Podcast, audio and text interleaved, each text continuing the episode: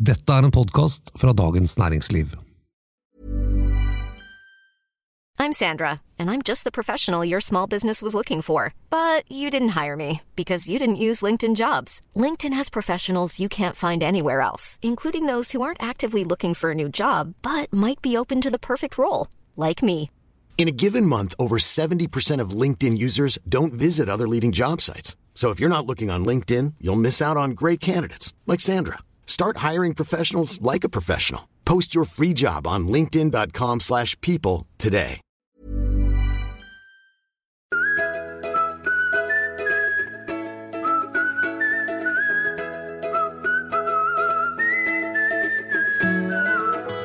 Jeg trenger penger, jeg går inn på Google. Så taster jeg The Magic Word forbrukslån. Bang, der var Bank Norwegian på topp, ja. Og det er ikke fordi de nødvendigvis er så flinke eller snille eller folk liker dem så godt, det er fordi de har betalt for den plasseringen. Går inn på Bank Norwegian. Smakk. Der fikk Google sånn ca. 1000 kroner fra Bank Norwegian for at jeg skulle gå inn her og komme rett inn på lånesøknad. Lån inntil 600 000 kroner til hva du vil.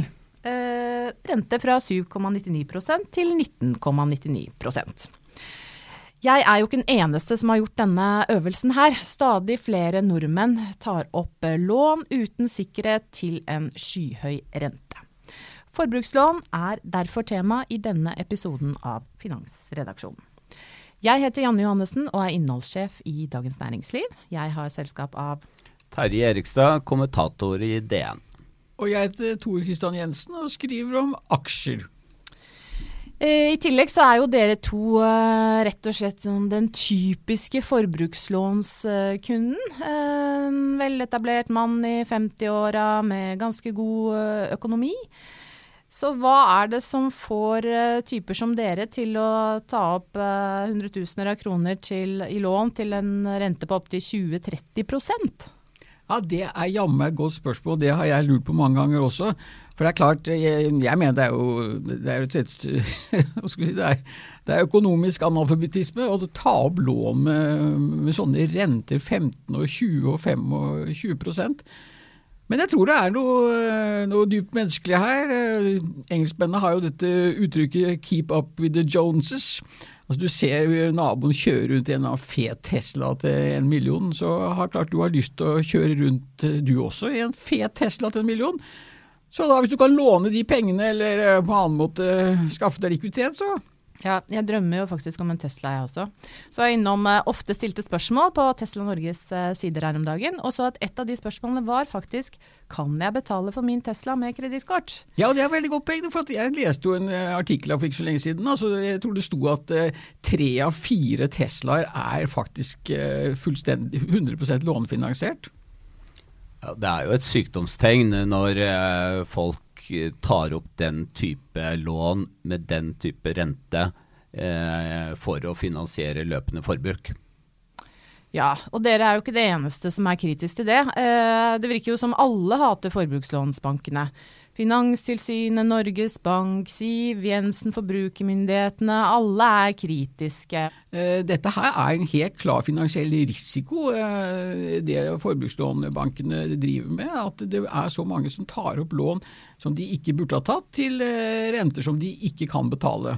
Men nå sier jo bankene selv at de gjør jo en grundig sjekk. De siler ut alle som ikke har evne til å betale.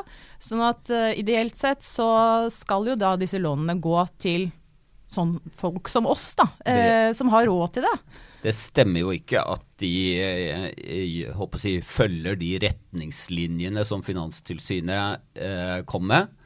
Eh, når det gjelder kredittvurdering, når det gjelder eh, nedbetaling Eh, og evne til å tåle renteoppgang. Og Det er jo derfor Finanstilsynet har foreslått at nå skal reglene strammes til. Nå skal det ikke bare være retningslinjer, det skal være en forskrift som regulerer eh, disse uh, lånene. Og Norges Bank har analysert effekten av de, det forslaget, som er ventet eh, ganske snart, tror jeg. Og de, det forslaget innebærer en betydelig innstramning. Det vil bli mye vanskeligere å få forbrukslån hvis det forslaget blir til forskrift blir vedtatt av eh, regjeringen. Ja, Det er veldig interessant det du sier der, Terje. for at eh, jeg har noen mening om at eh, altså Nå har vi holdt på med forbrukslån, og det har vært en kraftig vekst i, i mange år. Eh, og først nå ser det liksom ut at eh, finansmyndighetene begynner å bli litt sånn eh, kraftig, litt sterkere i klypa. Jeg mener det er stor risiko for at når historien skal skrives om forbrukslån, så kommer en av konklusjonene til å være at det var too little, too late. Altså når vi ser på tiltak fra myndighetene for å styre denne risikofaktoren. Ja, men øh, ro litt ned nå. Altså, det er jo åpenbart mange som har behov for dette. Øh, og ut fra reklamen så kan du da få litt kjappe penger til oppussing, til en uforutsett utgift som eh, dukker opp eh, hvis du vil eh, dra på en ekstra ferie og kanskje har litt lite penger på konto akkurat da. Dessuten, det at privatpersoner og bedrifter har muligheten til å låne penger, er vel en forutsetning for en velfungerende økonomi, er det ikke Det, det? det er helt klart. Uten kreditt så stopper samfunnet helt opp. Eh, Men for mye kreditt er også oppskriften på kriser, eh, nedgangsperioder. Eh, Man kan jo bare tenke seg hvis man ikke fikk låne penger til å kjøpe bolig, så måtte man spare hele livet, og den første boligen man kunne kjøpe var omsorgsboligen når man skulle pensjonere seg. Det ville vært litt trist. Ja, og, nettopp, og, og dette her med at du kan eh, enten ta konsum på forskudd eller å utsette det, altså og gjøre det via lånemarkedet, det er jo en av grunnstenene i konsumentteori, og som igjen er en av grunnstenene i økonomien. Men eh, da er jo nettopp det viktigste poenget at du har en fornuftig rente. Og hvis du snakker om en rente på 15 og 20 det er ikke en fornuftig rente, det er galskap. Jo, men nå er det jo veldig tydelig, og blitt stadig tydeligere i markedsføringen for forbrukslån, eh, hva slags rente du må betale. Du skal være blind for ikke å se eh, hvor mye dette egentlig koster. Og likevel så tar folk opp disse lånene, og noen, eh, eller stadig mer, blir jo misligholdt. Ja, den eh, misligholdet er nå på det høyeste eh, siden 2008 i hvert fall. Eh, nærmere 7 eh, de siste offisielle tallene ifølge eh, oversikt fra Finanstilsynet og Norges Bank. Men misligholdet er jo enda større fordi de selger ut lån som er misligholdt, og så forsvinner det fra balansen til disse bankene. Så det reelle misligholdet, det kjenner vi jo egentlig ikke. Ja, og altså, de selger slår- lån til inkassoselskaper, ikke sant? Ja, veldig god poeng. For uh, dette har jo slått kraftig i aksjemarkedet. For vi ser jo prisingen av forbrukslånbanker falt som en stein eh, her nå etter tredjekvartalstallene. For at det plutselig så så vi at eh, tap på utlån økte kraftig. Eh, Bank Norwegian prøvde seg på en smart en de kalte for modellfeil. og Samtidig ser vi at inntjeningen eh, faller betydelig. og Det er ikke bare Bank Norwegian det, da, men det er klart de er den største aktøren, så da får de mest fokus. Men dette gjelder det meste av, av forbrukslånbanker. Og da ser du sant, kursen falle som en stein. Bank Norwegian ned 40% fra toppen siden eh, slutten av august. Og som du sier, disse her inkassoselskapene som da kjøper alle de råtne lånene fra eh, forbrukslånbankene, de faller også. Ja. De har falt som 30-40% Og samtidig så ser vi at kravene til kapitaldekning for inkassoselskaper øker også kraftig. Så dette er eh, risikofaktorer som må kontrolleres. Mm, Men likevel er vel både inkassoselskaper og forbrukslånsbanker ekstremt lønnsomme virksomheter. Det er det, og det er jo derfor eh, investorene tidligere eh, flokket seg til dem. Fordi at eh, dette var ekstreme marginer. Og det er en par ting som gjør det ekstra lukrativt å drive den type bank i Norge. Det ene er at du har en innskuddsgaranti på to millioner, sånn at du kan tilby høy rente. Og så er den egentlig garantert av staten. Eh, sånn at du kan låne inn penger eh, med nærmest statsgaranti. Og det andre er at eh, de som misligholder lån i Norge, de kan Det er veldig vanskelig å bli kvitt den gjelden. Og her i Norge så har du en ordning som gjør at namsmannen på en måte kan ta pant i lønnsposen din, lønningsposen. Og hvis eh, banken eh, er eh, rask på labben, så får de tak i de pengene først. Og det er de jo. De kjenner jo den mekanismen veldig bra.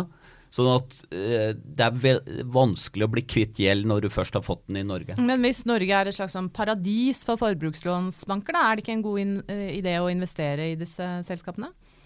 Jo, helt klart. og Folk har jo tjent seg steinrike på det. Se på eh, Kjos eh, og hele familien hans. Det er, barn og barnebarn og svigerbarn. De er jo blitt steinrike hele gjengen pga. Bank Norwegian, som har vært en eh, fantastisk suksess. Og det gjelder også? Vi har hatt slalåmkjørere, utforkjørere og all verdens folk, kjendiser, som har tjent seg rike på, på forbrukslånbanker.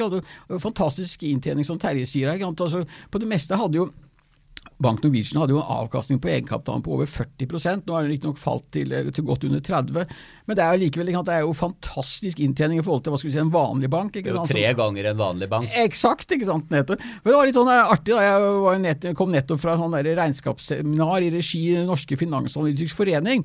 og Der har du eh, aksjestrategen Petter Hermanrud i Sparebank1 Markets. Da. Han hadde en opplisting over såkalte slemme aksjer. og Det var jo veldig morsomt, for der har han da følgende sektorer. Det er kull Kull, tobakk, gambling, porno og forbruksbanker. Så dette er slemme aksjer? Det er jo en eh, forretningsmodell som er eh, utrolig lukrativ så lenge du kan eh, gi lån og bare øke eh, utlånsveksten. Fordi eh, folk har ikke rukket å misligholde, og du har eh, truffet de som tross alt kan betale. Og så etter hvert, når, de, når, det markedet er mettet, så eh, treffer du mer eh, sårbare kunder. Og hvis de kundene ikke vet sitt eget beste, så påfører jo folk gjeld som de ikke burde fått. Ja, for Det er jo kanskje litt rart at det er når måte kundene sliter med å håndtere produktet du selger, at du tjener mest. Ja, det er, men det er liksom logikken med den, eh, den type uh, utlånsvirksomhet. Eh, det er, jo, det er jo en regulering av den type virksomhet er jo noe man har hatt i veldig mange år. Eh, man har jo hatt det som begrep som åg-rente, altså at du ikke skal få lov til å ta høyere rente enn et visst nivå. Det er jo fordi at ikke svake grupper skal utnyttes av folk som vil tjene gode penger. Så det er en klar liksom, eh, logikk i at dette skal reguleres, i tillegg til at det selvfølgelig kan ha samfunnsøkonomiske konsekvenser. Men vi skal jo ikke overdrive betydningen, fordi forbruksgjeld er fortsatt en veldig liten andel av total gjeld i Norge, bare en par prosent. Men for de som rammes uh, av det, at de tar opp for mye gjeld, så er jo dette et kjempeproblem problem. Ja, Det er jo noen tragiske skjebner, um, skjebner, der, men med ytterligere innstramminger så skal det vel knapt bli mulig å uh, selge denne type lån til folk som ikke kan uh, håndtere det. Så, og, og, dette er jo produkter som er fullt lovlige, som selges til voksne mennesker. Så er det noe med nordmenns eh, økonomikunnskaper da, som gjør at så mange går på en forbrukslånssmell? Ja, det, det, kan du jo godt si. Det har vært diskutert dette om ikke du, du burde ha privatøkonomi som, som, tema på skolen. Det burde være et eget fag. Og, og Foreldre oppfordres jo til å, til å lære ungene sine om, om pengevett. ikke sant? Det kan jo fort når du vokser opp i Norge i dag, ikke sant? så kan du tro at penger er en sånn, sånn utømmelig ressurs. Og det er jo poenget. altså Den gamle liberalisten i meg kan det klart, Skal du eh, regulere ned markedet helt vekk? Det er, det er et eller annet som skurrer der også. ikke sant? Og Det er jo en artig tema dette her med i Norge dette med, med, med feriepenger uh, og halv skatt i desember. Altså Hvis man hadde prøvd å inn, uh, innføre det i dag, altså det ville jo aldri fått flertall. Hva, er dette for noe? Skal staten sitte på mine feriepenger? Men det, er klart, det, det viser seg, det vist seg sant, at, at, det er folk som, som trenger den litt ekstra hjelpen til å håndtere økonomien. Og da må jo selv liberalistene godta det, tenker jeg. Mm. Personlig så har jeg jo veldig stor glede av i hvert fall kredittkort. Jeg har har eh, aldri penger på kontoen, og jeg kjører alt forbruket gjennom kredittkort. Det høres ut som jeg er sånn luksusfellen kasus, men clouet er jo at jeg da betaler eh, regningene alltid i tide. Um, så hvorfor gjør ikke flere det? Nei, altså det, er klart at eh, kredittkort er i utgangspunktet en veldig eh, gunstig oppfinnelse. Fordi du kan gjøre en handel selv om du ikke har likviditet eller penger akkurat der. Eh, sånn at Det er jo ikke snakk om at man skal forby kredittkort eller forby forbrukslån, eh, men man prøver å finne en løsning som gjør at folk som ikke burde fått lån, heller ikke får det. Og den, den viktigste innstramningen i det som foreslått, er jo at et lån bare skal kunne ha en løpetid på fem år, og at man må betale månedlige avdrag. Eh, og det vil da redusere eh, si, andelen som da får lån som ikke har mulighet til å betjene det. Mm. Burde man også gjort noe mer med mm, markedsføringen for uh, forbrukslån? Det er jo allerede kommet strengere retningslinjer, men hva med å forby reklame for uh, forbrukslån? Det er jo forbud mot alkoholreklame, og dette kan jo minne litt om alkohol. At det er liksom uh, topp stemning i små mengder, og så kan det bære helt galt av sted hvis uh, du ikke klarer å håndtere det. Og så er det litt sånn flytende grense mellom de to ytterpunktene. Jeg tenker at det å forby reklame for et fullt lovlig produkt, det kan man ikke. Men det er jo interessant at disse forbrukslånsbankene kjemper så hardt om eh, kundene at de driver og kjøper opp eh, sine si, Eller Bank Norwegian da, har kjøpt opp på en måte søkeordet til konkurrentene.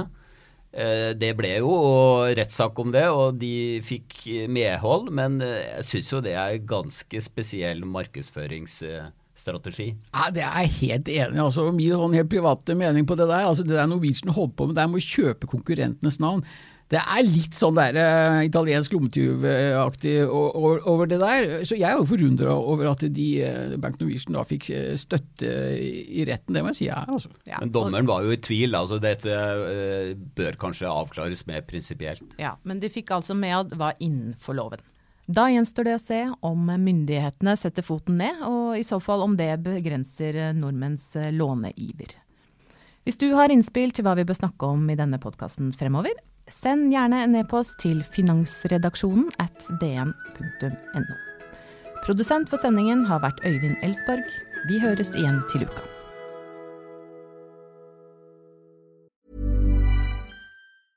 Hey, it's Paige DeSorbo from Giggly Squad. High quality fashion without the price tag. Say hello to Quince.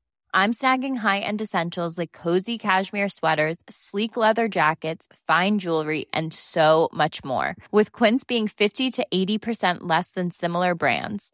And they partner with factories that prioritize safe, ethical, and responsible manufacturing. I love that. Luxury quality within reach. Go to quince.com slash style to get free shipping and 365-day returns on your next order. quince.com slash style.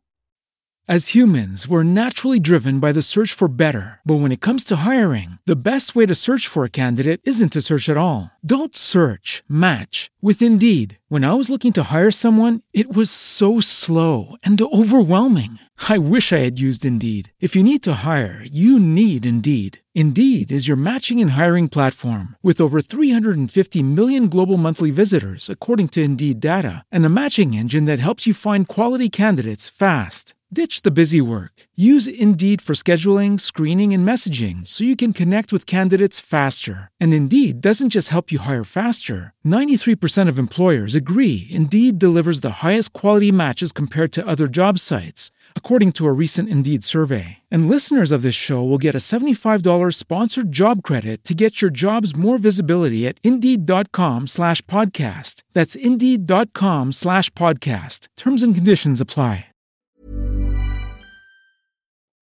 Du har nå hørt en podkast fra Dagens Næringsliv.